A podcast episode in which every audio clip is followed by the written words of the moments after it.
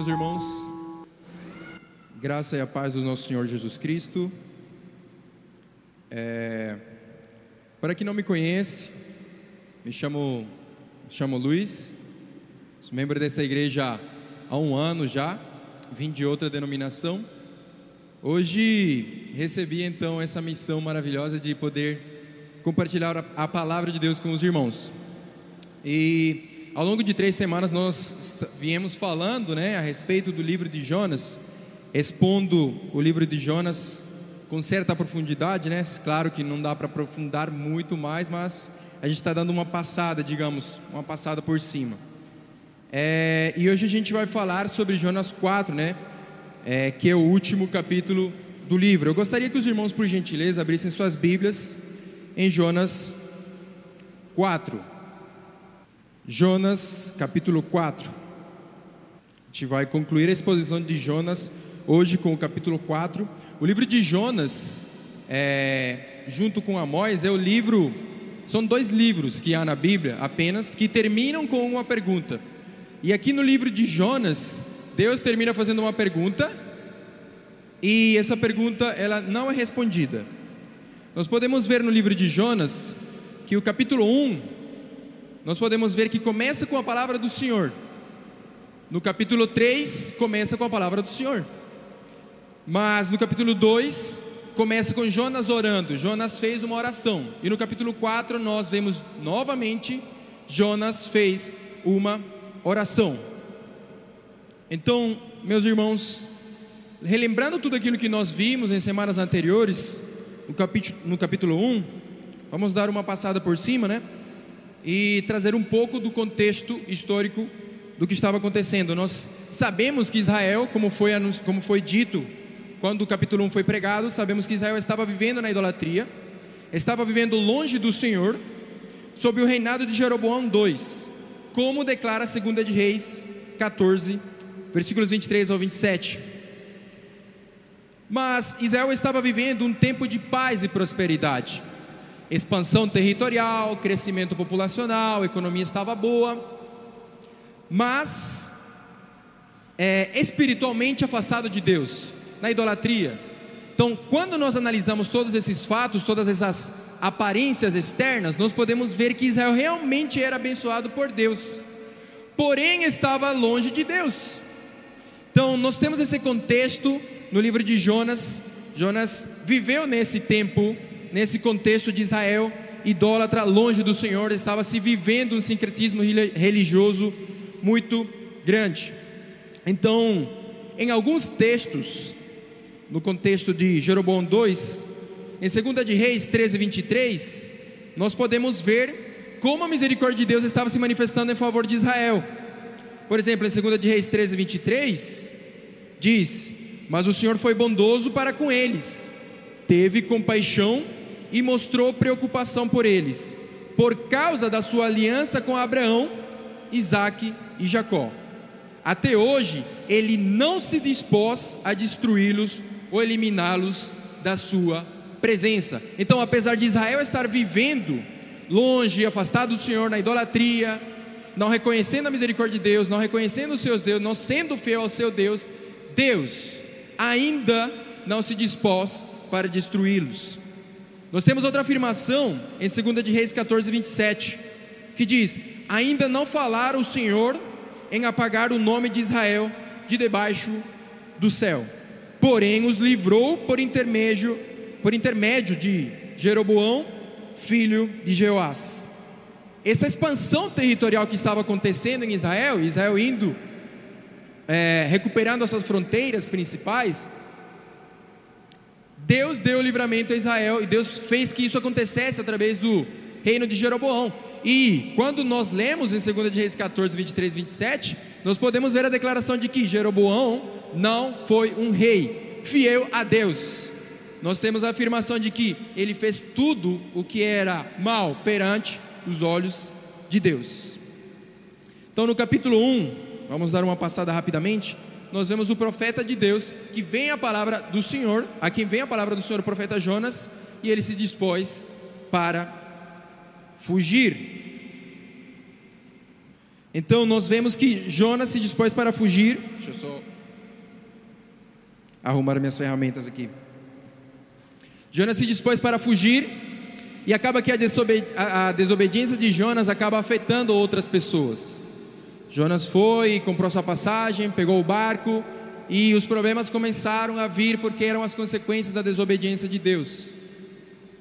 As consequências da desobediência de Jonas, então Deus enviou essas consequências, né? Nós vimos que ali acabou Deus enviando um vento forte que acabou criando a tempestade, então colocou em apuros os marinheiros.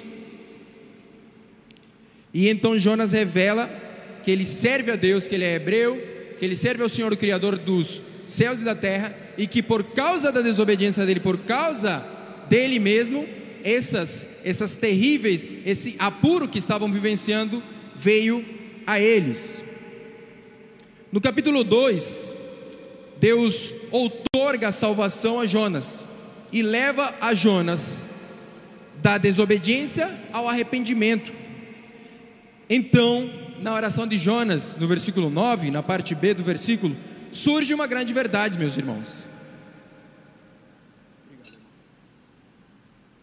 Em Jonas 2,9, na parte B do versículo, diz assim: A salvação vem do Senhor em contraste e descrevendo a Deus como o único Deus que pode resgatar, o único Deus que pode nos ajudar e o único Deus que pode nos salvar, em contraste aos deuses dos marinheiros.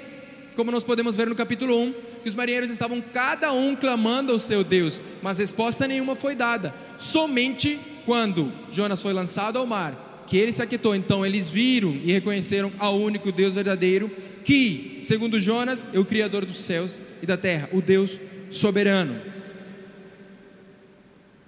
No capítulo 3, nós vemos a pregação de Jonas, o efeito que causa e o arrependimento dos ninivitas. Então, nós vemos aqui um pregador com uma mensagem eficaz. A mensagem de Deus é eficaz, a palavra de Deus é eficaz. Então, ela vai ter um efeito nos corações. Amém? Então, nós vemos aqui também que os ninivitas se arrependeram. Mas no contexto de toda essa história, Israel não era um povo arrependido. Israel não se arrependeu. Israel estava longe do Senhor. Mas quando os ninivitas receberam a palavra do profeta Jonas, eles se arrependeram e creram em Deus.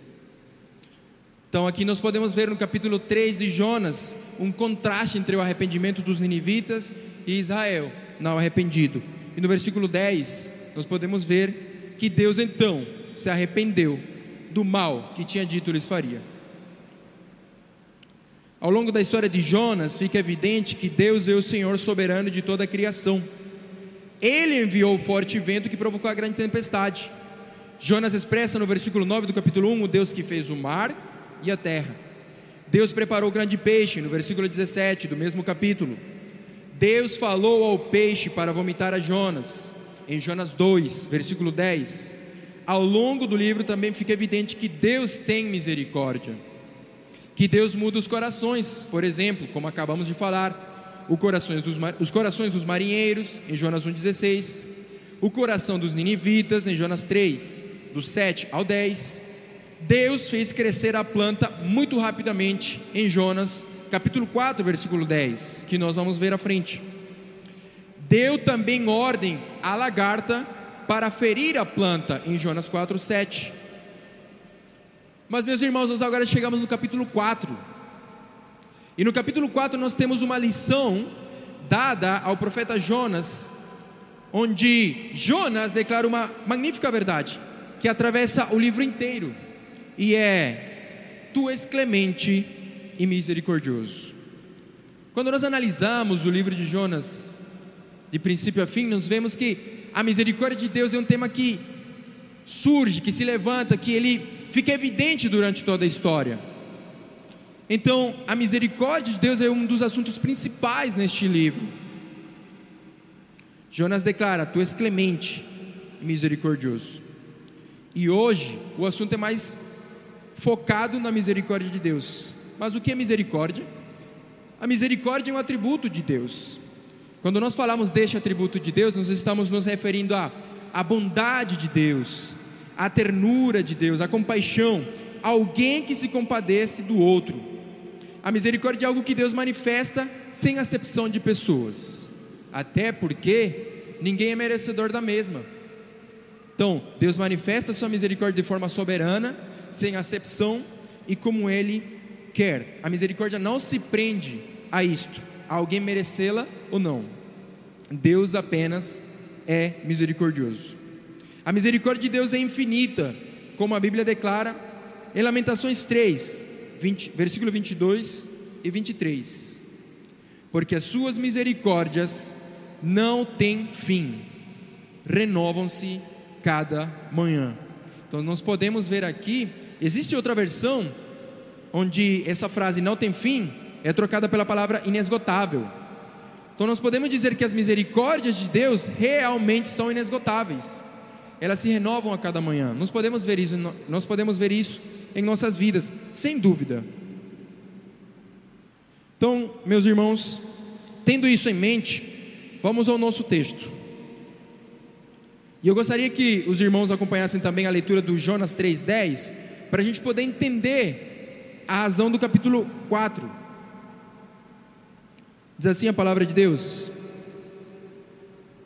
Jonas, capítulo 3, versículo 10 e o capítulo 4 inteiro. Vamos ler. Deus viu o que eles fizeram e como abandonaram os seus maus caminhos. Então Deus se arrependeu e não os destruiu como tinha ameaçado. Jonas 4:1. Mas Jonas ficou profundamente descontente com isso e enfureceu-se. Ele orou ao Senhor: Senhor, não foi isso que eu disse quando ainda estava em minha casa? Foi por isso que eu me apressei em fugir para Tarsis.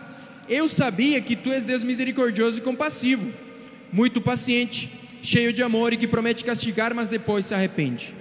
Agora, Senhor, tira a minha vida, eu imploro porque para mim é melhor morrer, morrer do que viver. O Senhor lhe respondeu: Você tem alguma razão para essa fúria? Jonas saiu e sentou-se num lugar a leste da cidade. Ali construiu para si um abrigo, sentou-se à sua sombra e esperou para ver o que aconteceria com a cidade.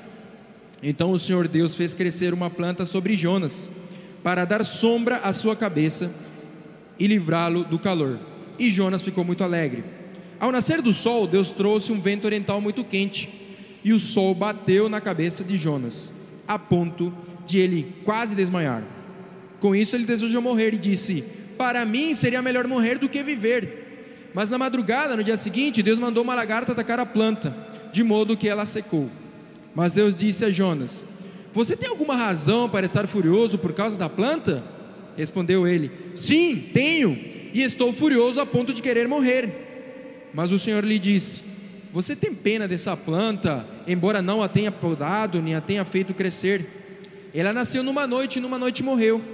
Contudo, Nínive tem mais de 120 mil pessoas que não sabem nem distinguir a mão direita da esquerda, além de muitos rebanhos. Não deveria eu ter pena dessa grande cidade? Amém, meus irmãos. Jonas 4, que capítulo que nos confronta, né? É, é, são afirmações fortes, né? Que, que Jonas faz, né? Sim, sim, eu, eu quero morrer, eu, eu, eu quero morrer. Para mim é melhor morrer do que viver. Que afirmações fortes, né, meus irmãos? É, aqui nós podemos ver no capítulo 4, meus irmãos, nos principais versículos, na verdade no capítulo 4 inteiro, né, o desgosto de Jonas ao ver Deus mostrando, manifestando sua misericórdia diante dos ninivitas arrependidos. Só para frisar aquilo que foi falado semana passada sobre o arrependimento de Deus, sobre Deus se arrepender, esse termo que é usado, meus irmãos, é um termo que é utilizado para fazer traduzível a ação de Deus para nós, para o nosso entendimento. Então é utilizado esse termo para não dizer o que, que, o que aconteceu com Deus, mas então nós podemos dizer, mas Deus não é imutável?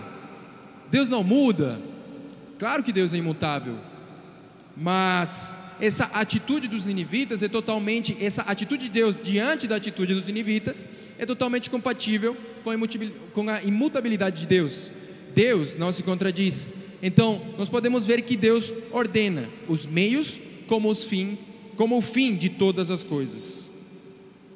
Então, nós, no capítulo 4, no versículo 1, começamos a ver o desgosto de Jonas, ao ver Deus mostrando sua misericórdia diante do arrependimento dos ninivitas. E Jonas expressa seu desgosto da forma mais forte possível. Nós podemos é, ver aqui que a palavra para o desgosto é literalmente foi desagradante com grande descontentamento. Nós poderíamos traduzir essa palavra dessa forma. Foi desagradante com grande descontentamento. Então Jonas ficou realmente furioso. Jonas ficou realmente desagradado com a atitude de Deus. Ora, Deus não tem que nos agradar, nós é que temos que agradar a Ele. Então, chegar a esse tipo de conclusão que nós vemos aqui no capítulo 4, e Deus diz assim: Você tem alguma razão para essa fúria? E Jonas diz: Sim, para mim é melhor morrer do que viver. Então, chegarmos a esta conclusão, meus irmãos, é algo muito terrível. Estar irado, descontente por Deus ter se mostrado misericordioso com os outros. Mas surge então uma pergunta: por que Jonas está irado? Porque Deus concedeu misericórdia ao inimigo mais odiado de Israel, que eram os ninivitas. Inclusive, este assunto foi tocado pelos meus irmãos nas mensagens anteriores. Os ninivitas eram terríveis, eram o inimigo mais odiado de Israel. Então, por essa razão é que Jonas está irado. A mensagem de Jonas tinha uma condição implícita. Na hipótese de arrependimento, haveria perdão. Os ninivitas se arrependeram e isto era o que Jonas temia.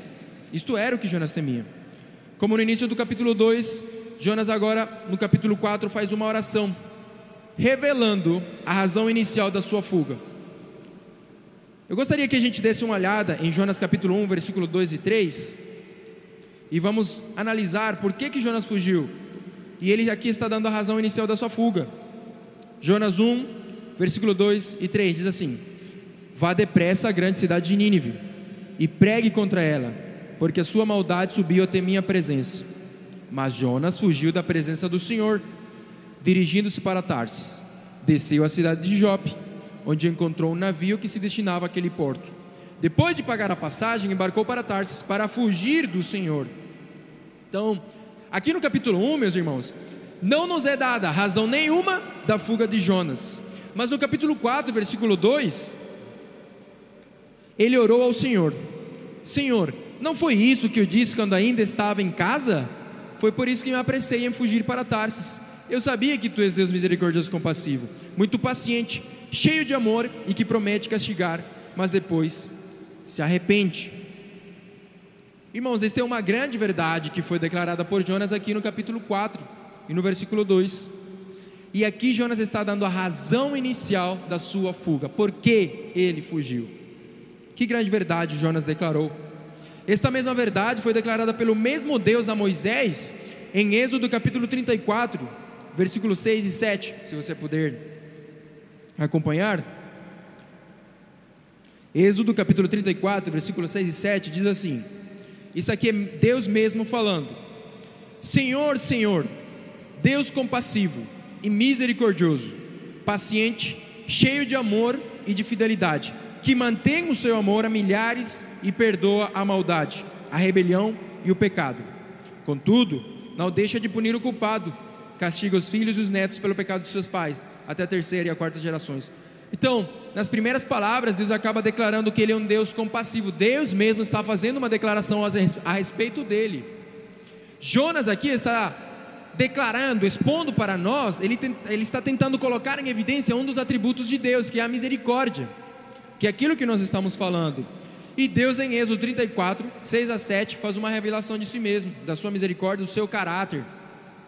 Deus compassivo e misericordioso, paciente, cheio de amor e fidelidade.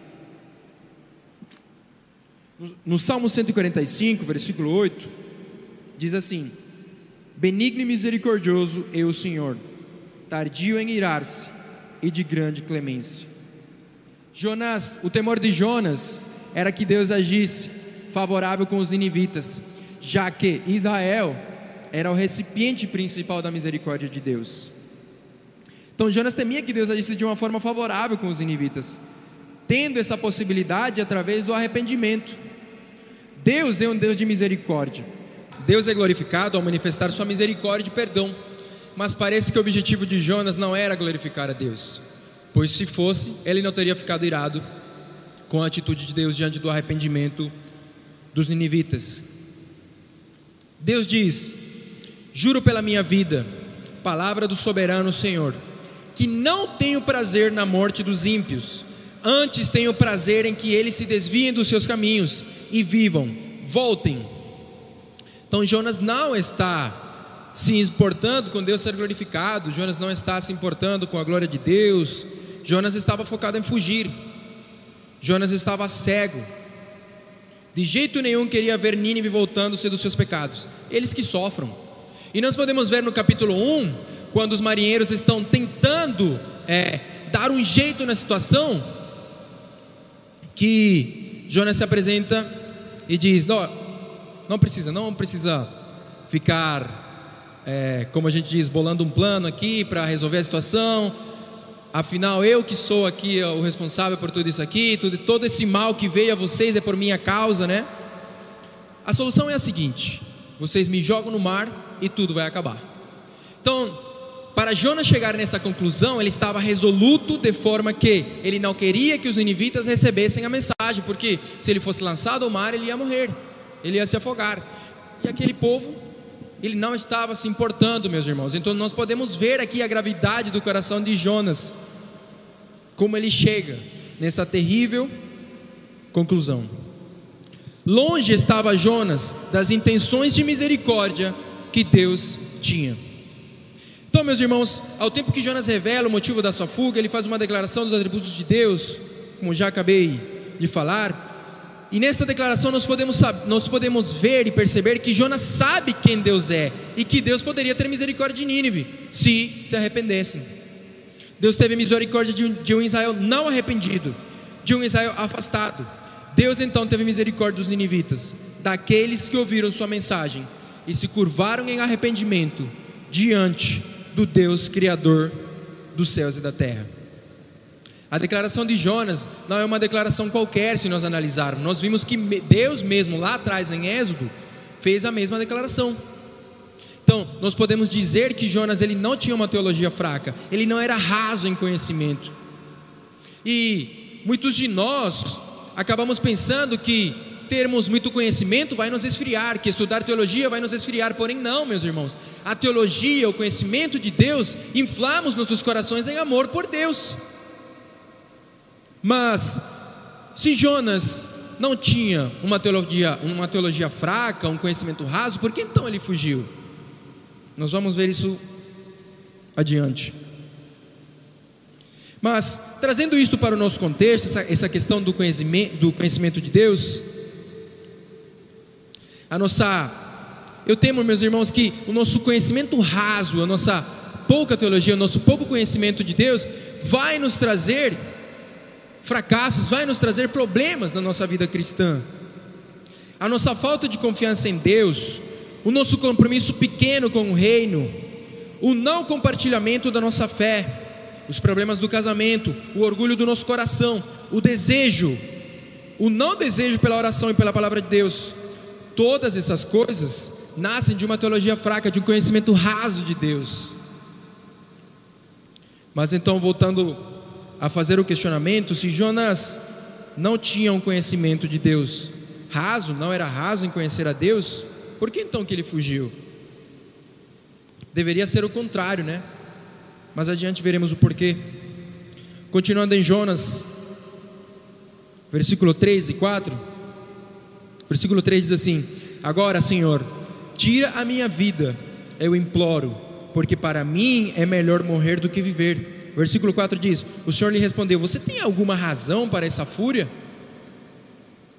Jonas, irado, prefere morrer do que ver Deus mostrando e manifestando sua misericórdia e perdão ao inimigo mais odiado de Israel. E quantas vezes nós, meus irmãos, agimos da mesma forma? Quantas vezes nós, inclusive, há um Jonas dentro de nós, que quer misericórdia para si, e juízo para os outros. Muitas vezes julgamos que outros não merecem, não merecem misericórdia como nós, seja pela aparência, discordância de ideias, nosso próprio legalismo, querendo que os outros sejam tão retos quanto nós, ou mesmo porque estes têm feito tanta maldade que não merecem a misericórdia ou o perdão de Deus. Esquecemos-nos que eles têm e são almas criadas por Deus. Esquecemos também que fomos perdoados de uma grande dívida como relata Mateus 18, versículo 26 e 27. Esquecemos-nos também que Deus é livre para exercer sua misericórdia. E nessa citação que eu fiz aqui, Mateus 18, versículo 26 e 27, um certo servo chegou ao seu senhor e lhe pediu, implorando, lhe pediu que perdoasse a sua dívida. Implorando, implorando, implorando, e Deus, e então aquele senhor teve misericórdia do seu servo e perdoou-lhe a dívida. Então aquele servo saiu e alguém devia algo para ele. E então é que ele começou a ficar em cima daquele que estava devendo para ele. Cobrando, cobrando, cobrando e não teve misericórdia. Em Mateus 18, versículo 32, na mesma história, e no versículo 33, diz assim: Então o Senhor chamou o servo e disse: Servo mau, cancelei toda a sua dívida porque você me implorou. Você não devia ter você não devia ter tido misericórdia do seu conservo como eu tive de você? É assim mesmo que Deus faz esses questionamentos para nós. O Deus misericordioso nos dá o exemplo para que exerçamos misericórdia. O Deus misericordioso nos dá o exemplo para que exerçamos misericórdia. Continuando no versículo 5 e 6, Jonas saiu e sentou-se num lugar a leste da cidade Ali construiu para si um abrigo, sentou-se à sua sombra e esperou para ver o que aconteceria com a cidade. Então o Senhor Deus fez crescer uma planta sobre Jonas, para dar sombra à sua cabeça e livrá-lo do calor. E Jonas ficou muito alegre. É impressionante que Deus mostra sua misericórdia. Jonas, nos versículos anteriores, como no, no, começo aqui do capítulo 4, ele faz uma exposição do coração de Deus, uma exposição do caráter de Deus, né? enfatizando a misericórdia. E Jonas ainda fica na expectativa de alguma coisa acontecer. Nós podemos ver aqui, ó, no, no capítulo, no versículo 5, Jonas saiu e sentou-se no lugar a leste da cidade. Ali construiu para si um abrigo, sentou-se à sua sombra e esperou para ver o que aconteceria com a cidade, mas Deus já tinha mostrado a sua misericórdia, Deus já tinha manifestado sua misericórdia. Não havia o que esperar. Deus então, Jonas então, fica na expectativa de ver o que aconteceria. Se realmente Deus ia julgar, castigar, mas Deus já tinha manifestado a sua misericórdia. Que difícil, né? Que difícil era Jonas, né? Como é que ele faz uma declaração daquelas que nós vimos no início e depois ainda ele fica na expectativa de que aconteça alguma coisa, né? Irmãos, a partir do versículo 6, nós podemos ver que Deus começa a dar uma lição ao seu servo. Deus começa a dar uma lição a Jonas, ainda mais profunda que atinge o seu coração. Nós podemos ver ao longo do, do livro que Jonas experimentou as consequências da sua desobediência, mas também ele vem experimentando a misericórdia. E no capítulo 2, nós podemos ver Jonas orando, e no final, ele é trazido por Deus do erro, da desobediência, para o arrependimento, e então Deus mostra a sua misericórdia. Então, ele se arrepende e recebe o perdão, ou seja, recebe a misericórdia de Deus. Deus teve misericórdia dos marinheiros, Nínive se arrependeu, e Jonas viu a misericórdia novamente, sempre diante dele. Então, Jonas estava presenciando Deus manifestando a sua misericórdia. Amados, agora trazendo isso para nós, será que nós temos visto, será que nós temos reparado como Deus tem manifestado a sua misericórdia em nossa vida? Você pode dizer, sim, com certeza, Deus tem sido misericórdia, Deus tem, Deus tem tido misericórdia de mim, Deus tem sido misericordioso, mas eu quero ir além, meus irmãos, porque é necessário que nós façamos isto, essa análise, e que nós vejamos a misericórdia de Deus na nossa vida de uma forma intencional. Você já parou para ver Quantos livramentos o Senhor lhe deu? Quando você acorda, você percebe que enquanto dormia, você não tinha o controle. antes que Deus te cuidou? Você consegue ver a misericórdia de Deus na provisão do dia a dia? E quanto ao ar que respiramos, meus irmãos? Você já percebeu que esse ar que você respira não vem de você, vem de fora, ou seja, é Deus que está nos dando todos os dias o ar para respirarmos, para vivermos? Pode parecer algo óbvio, pode parecer algo muito óbvio, mas mesmo assim faz sentido. Você consegue perceber que não merece viver, mas que Deus te deu mais um dia? Nós lemos agora em Lamentações 3, 22, 22 e 23, uma mostra da misericórdia de Deus. Deus mostrando sua misericórdia, uma declaração da misericórdia de Deus, que diz que as misericórdias de Deus são a causa de não sermos consumidos, e que essas misericórdias renovam-se a cada manhã e que são inesgotáveis. Você consegue ver como Deus te conduz do erro ao arrependimento? Nós sempre erramos, mas Deus sempre nos conduz do erro, da desobediência, ao arrependimento. Sua benignidade, Sua misericórdia nos conduz à obediência novamente. Deus fez isto com o seu profeta, o levou do erro ao arrependimento e à obediência. Então, meus irmãos, nós precisamos perceber como Deus mostra Sua misericórdia, manifesta Sua misericórdia para conosco. Nós precisamos perceber como Deus nos dá o perdão em Cristo todos os dias. Deus é infinito. Sendo assim, todo esforço humano é em vão para conhecer a Deus, a menos que Deus se revele, se mostre, queira se revelar a nós. E nós estamos aqui hoje e podemos dizer que conhecemos a Deus. Por acaso isso não é misericórdia de Deus para conosco? Por acaso a sua maior expressão de misericórdia, Cristo em nós, não é um motivo para glorificarmos, para agradecermos a Ele, para ver a Sua misericórdia em nossas vidas? Quando não vemos isso de forma intencional, não há agradecimento. E quando não há agradecimento, Deus não é glorificado. E nós devemos glorificar a Deus em tudo. Por mais insignificante, meus irmãos, que pareça, não é. Não é insignificante. A misericórdia de Deus é a causa de não sermos consumidos. Cristo é a maior expressão de misericórdia de Deus a nós. Efésios 2, 4, 5 diz: Todavia, Deus, que é rico em misericórdia, pelo grande amor com que nos amou, deu-nos vida juntamente com Cristo, quando ainda estávamos mortos em transgressões. Pela graça, vocês são salvos. Olha que misericórdia. Éramos inclusive inimigos de Deus, mas agora em Cristo estamos sentados à sua mesa, à mesa do Pai. Continuando no versículo 7 de Jonas 4. Ao nascer do sol, Deus trouxe um vento oriental muito quente, e o sol bateu na cabeça de Jonas, a ponto de ele quase desmaiar. Com isso, ele desejou morrer, e disse: Para mim seria melhor morrer do que viver. Mas na madrugada do dia seguinte, Deus mandou uma lagarta atacar a planta, de modo que ela secou. Mas Deus disse a Jonas: Você tem alguma razão para estar furioso por causa da planta? Respondeu ele: Sim, tenho e estou furioso a ponto de querer morrer. Mas o Senhor lhe disse: Você tem pena dessa planta, embora não o tenha podado, nem a tenha feito crescer. Ela nasceu numa noite e numa noite morreu. Contudo, Nínive tem mais de 120 mil pessoas que não sabem nem distinguir a mão direita da esquerda, além de muitos rebanhos. Não deveria eu ter pena dessa grande cidade?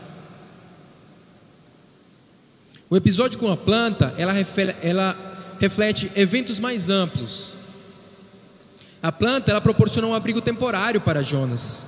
O arrependimento de Nínive, no que diz respeito a Israel, Israel está temporariamente salvo da violenta invasão assíria. Mas assim como a planta murchou e Jonas sofreu, uma futura geração de ninivitas retornará com o comportamento típico, como foi comentado no capítulo 1.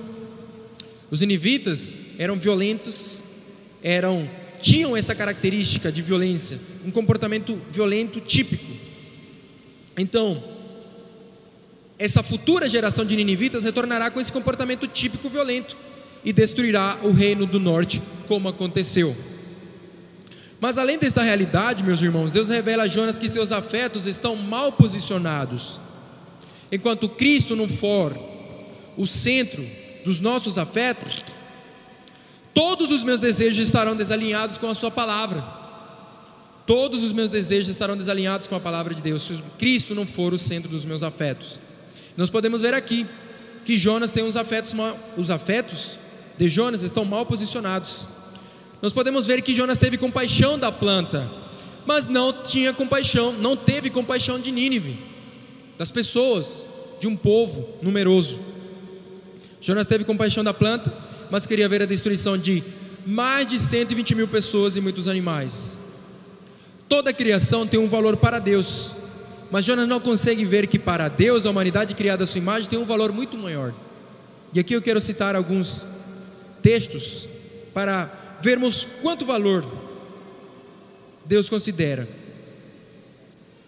Em Romanos 5,8 diz assim: Mas Deus demonstra seu amor por nós, Cristo morreu em nosso favor quando ainda éramos pecadores. Segunda de Pedro 3,9 diz assim: O Senhor não demora em cumprir a sua promessa, como julgam alguns. Pelo contrário, Ele é paciente com vocês, não querendo que ninguém, que ninguém pereça mas que todos cheguem ao arrependimento. 1 Timóteo 2,4 diz também que deseja que todos os homens sejam salvos e cheguem ao conhecimento da verdade. Então veja como Deus quer que os homens cheguem ao conhecimento da verdade, porém Jonas não está importando-se com isto. Em Salmos 49, versículo 8 diz assim: Pois o resgate de uma vida não tem preço, não há pagamento que o livre. Então Deus não está vendo valor nenhum nas pessoas aqui. Deus está, Jonas está se importando apenas com a planta. Então nós podemos ver aqui que os afetos de Jonas estão mal posicionados. Meus irmãos, Jonas representa aqueles que veem a justiça e a misericórdia de Deus como servas de seus próprios interesses. Misericórdia para si mesmos, mas justiça para os seus inimigos.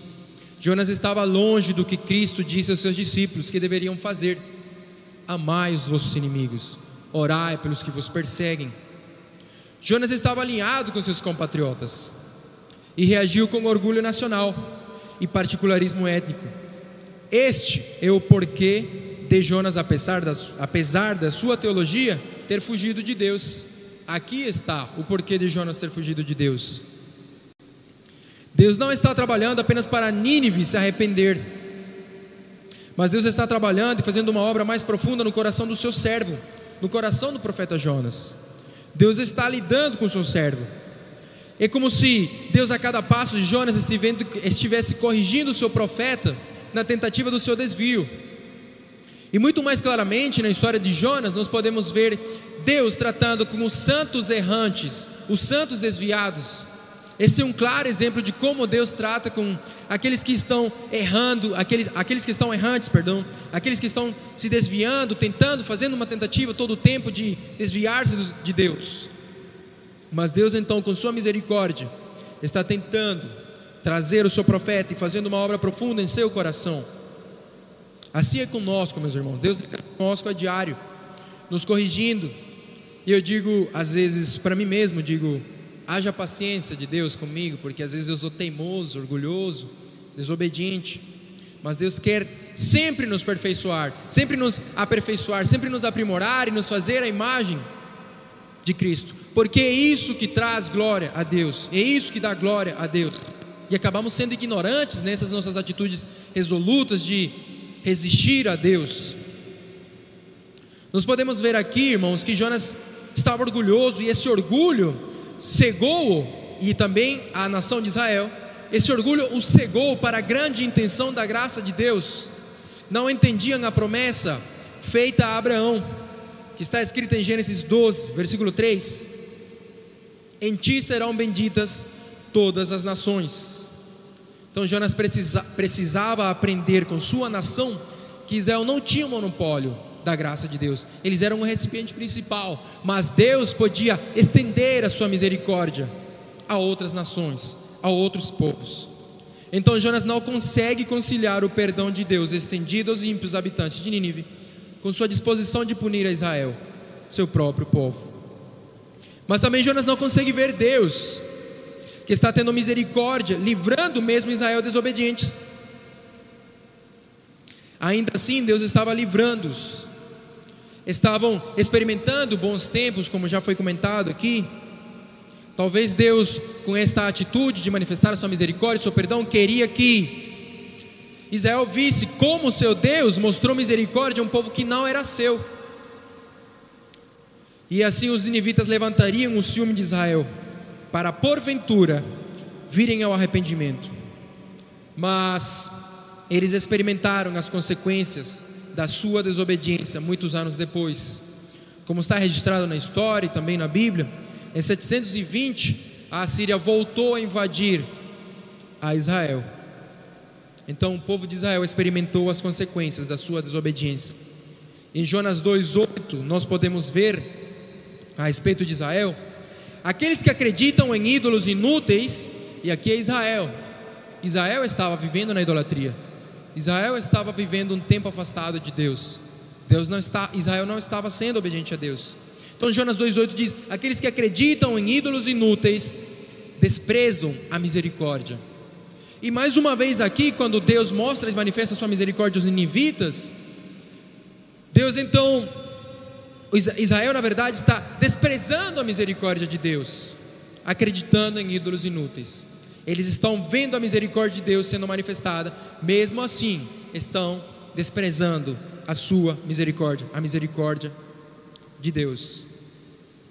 Amada igreja em seus primórdios, teve dificuldade com a amplitude da misericórdia de Deus. Em Atos 10, 34 e 35, nós podemos ver Pedro afirmando que Deus não faz exceção de pessoas, que Ele salva não somente os judeus, mas que estende sua misericórdia a todas as nações. Jonas tinha esse problema de ver a amplitude da misericórdia de Deus. Por que, que Deus está salvando? Por que, que Deus está estendendo sua misericórdia, sua salvação para os outros? Assim era na igreja dos primeiros séculos. Tinham dificuldade em ver a amplitude da misericórdia de Deus, quando os gentios recebiam a palavra e eram salvos. Glória a Deus por isso, meus irmãos. Louvado seja Deus porque estendeu a nós a sua misericórdia, de forma que podemos dizer que ao Senhor pertence a salvação, como está escrito em Jonas 2,9. Glória a Deus e louvado seja Deus por estender a nós, gentios pecadores, a sua misericórdia.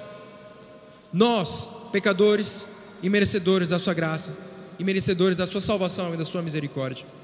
Ao Senhor pertence a salvação. Então, meus irmãos, fica claro com isto que não cabe a nós julgarmos a quem Deus deve salvar, a quem Deus deve manifestar a sua misericórdia. Eu quero trazer algumas aplicações para nós.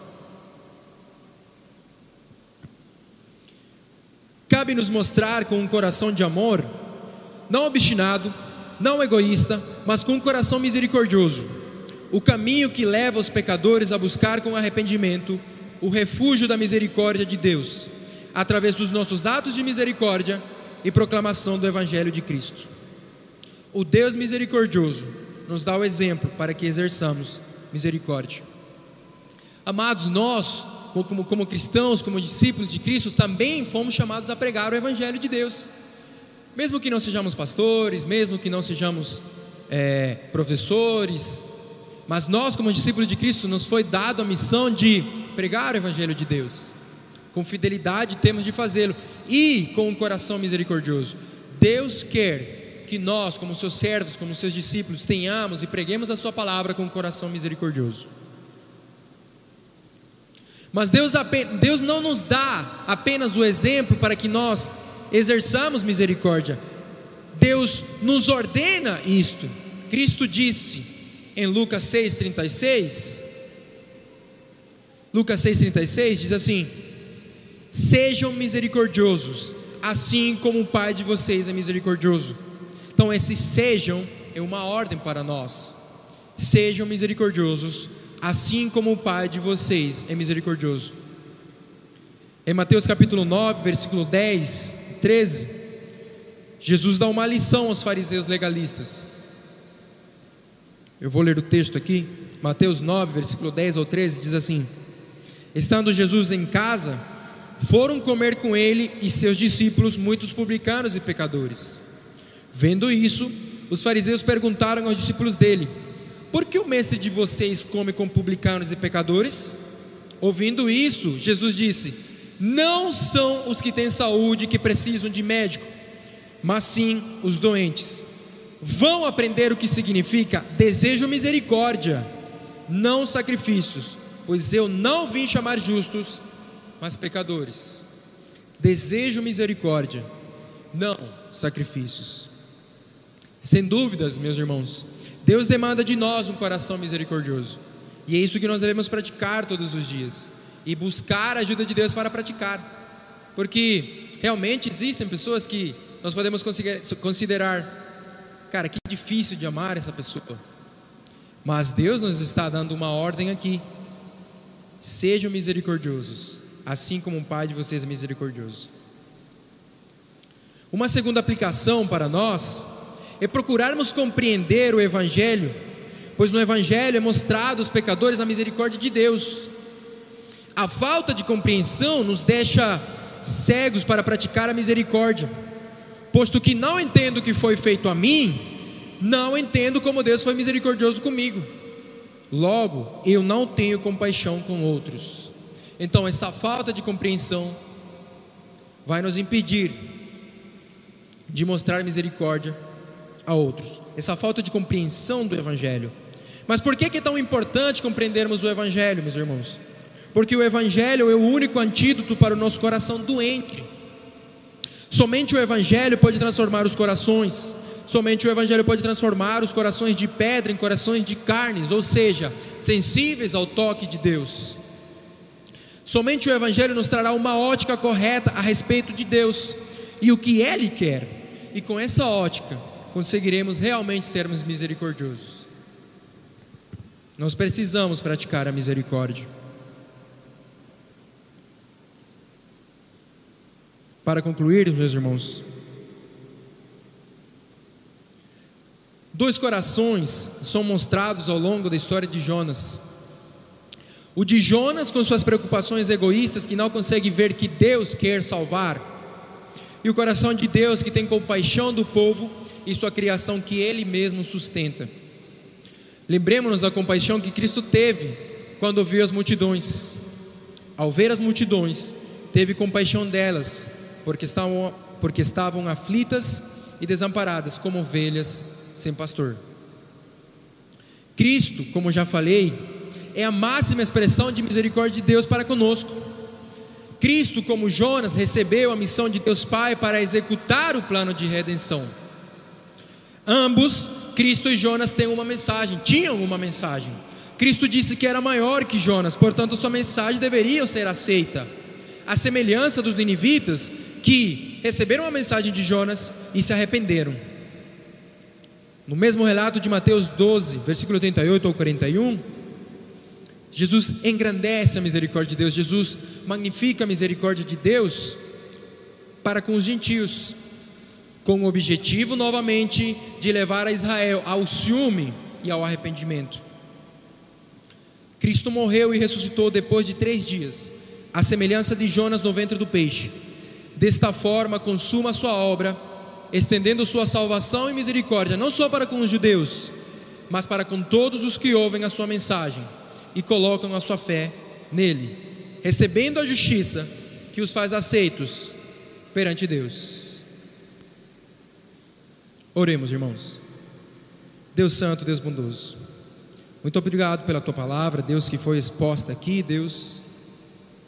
Muito obrigado, Senhor, por estes domingos, estas semanas que passamos, Senhor, ouvindo sobre o que tu tens a dizer a nós no livro de Jonas. Tua palavra é completa, é viva, é eficaz. Transforma os nossos corações, abre os ouvidos, transforma as mentes, muda o caráter, Deus. Traz, Deus, a luz para aqueles que estão na escuridão. Obrigado, Deus, pela tua santa palavra. Ajuda-nos, Deus, a estarmos dispostos para cumprirmos os seus mandamentos, as tuas ordenanças Ajuda-nos a praticar, ó oh Deus, a tua misericórdia, a misericórdia, Deus, para com os outros, mesmo que seja difícil. Ajuda-nos a sujeitarmos a ti e aos teus mandamentos.